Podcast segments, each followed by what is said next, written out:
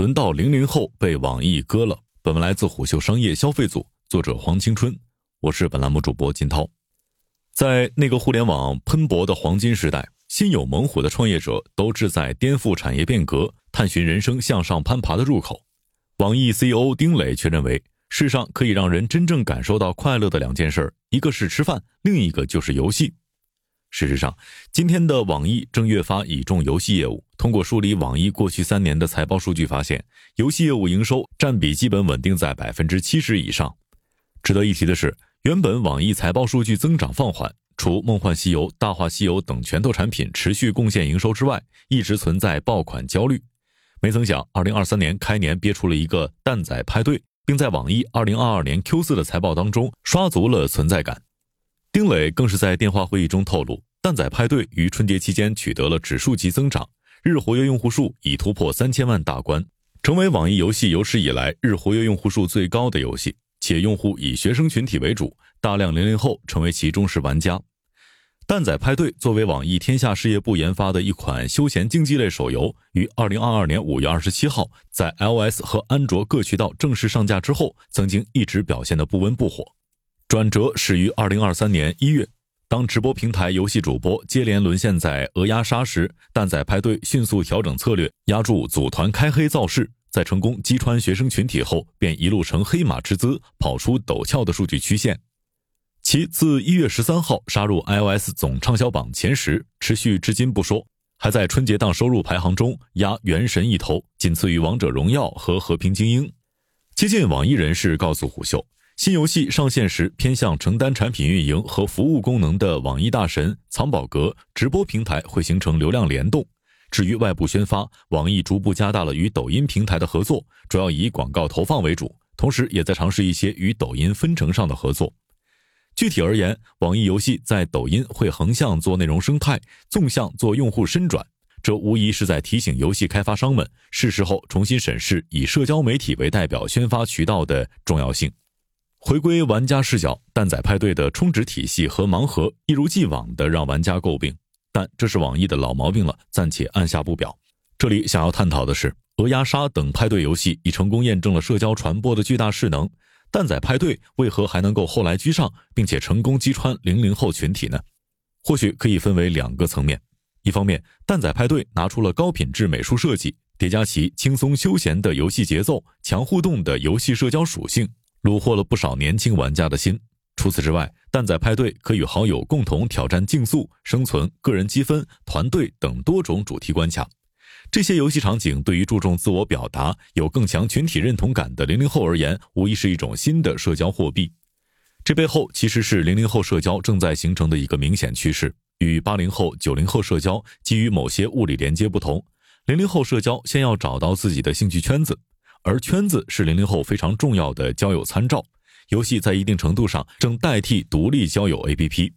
另一方面，蛋仔派对当中蛋仔工坊衍生出的 UGC 系统极大地拓宽了游戏探索边界，不仅为玩家提供了自由创作关卡、自制地图的便捷性，还充分调动玩家的创意碰撞和更多二创内容分享出圈。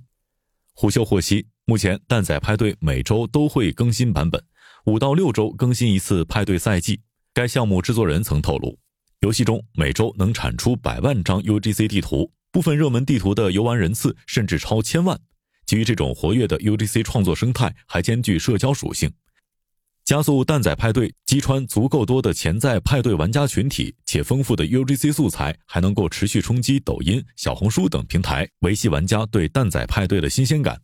毕竟抖音、小红书平台聚集着大量游戏爱好者和年轻用户，这与蛋仔派对目标受众天然契合，且抖音、小红书的用户画像更年轻，更愿意制造活跃的 UGC 内容。此外，蛋仔派对制作人Kwan接受媒体采访的时候指出，蛋仔派对团队原本在网易游戏内部算中等偏小的团队规模，但意外的是，现阶段蛋仔派对已经逐渐成为网易内部用户日活最大的手游。接近蛋仔派对项目人士向虎嗅表示，蛋仔派对带来的惊喜让网易在派对游戏方向积累了宝贵经验，也打开了网易做这一类游戏的思路。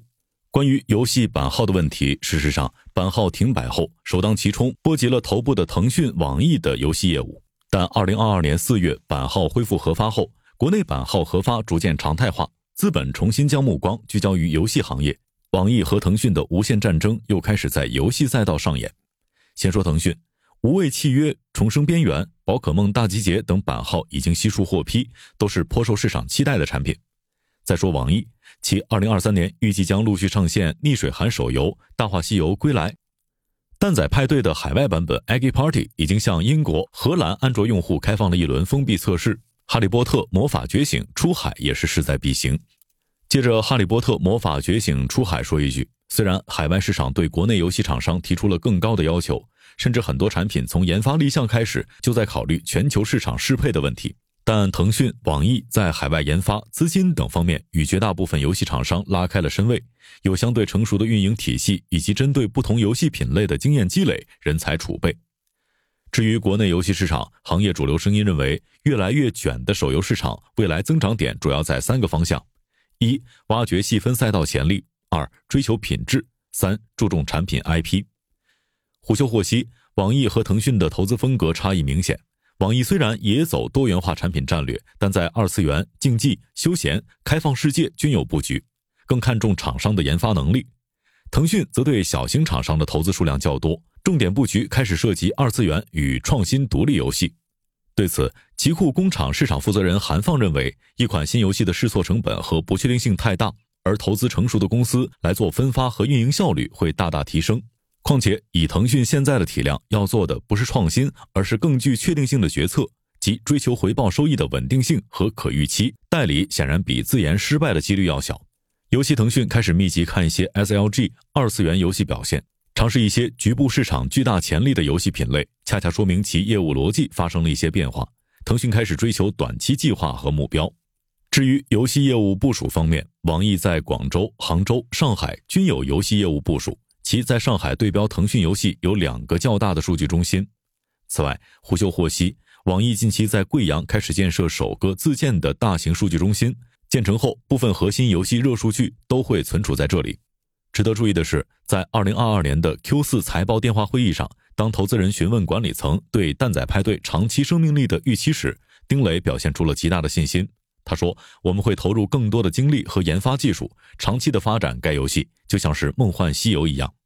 虽说网易旗下的大话西游、梦幻西游上线20年仍然在持续衍生内容更新，已经证明了其长线经营的能力，但问题在于，像糖豆人、终极淘汰赛、Among Us、鹅鸭杀这类派对游戏都曾火极一时，而在天时、地利、人和的合力下脱颖而出的蛋仔派对到底还能火多久，只有等待时间给出答案了。商业洞听是虎嗅推出的一档音频节目，精选虎嗅耐听的文章，分享有洞见的商业故事。我们下期再见。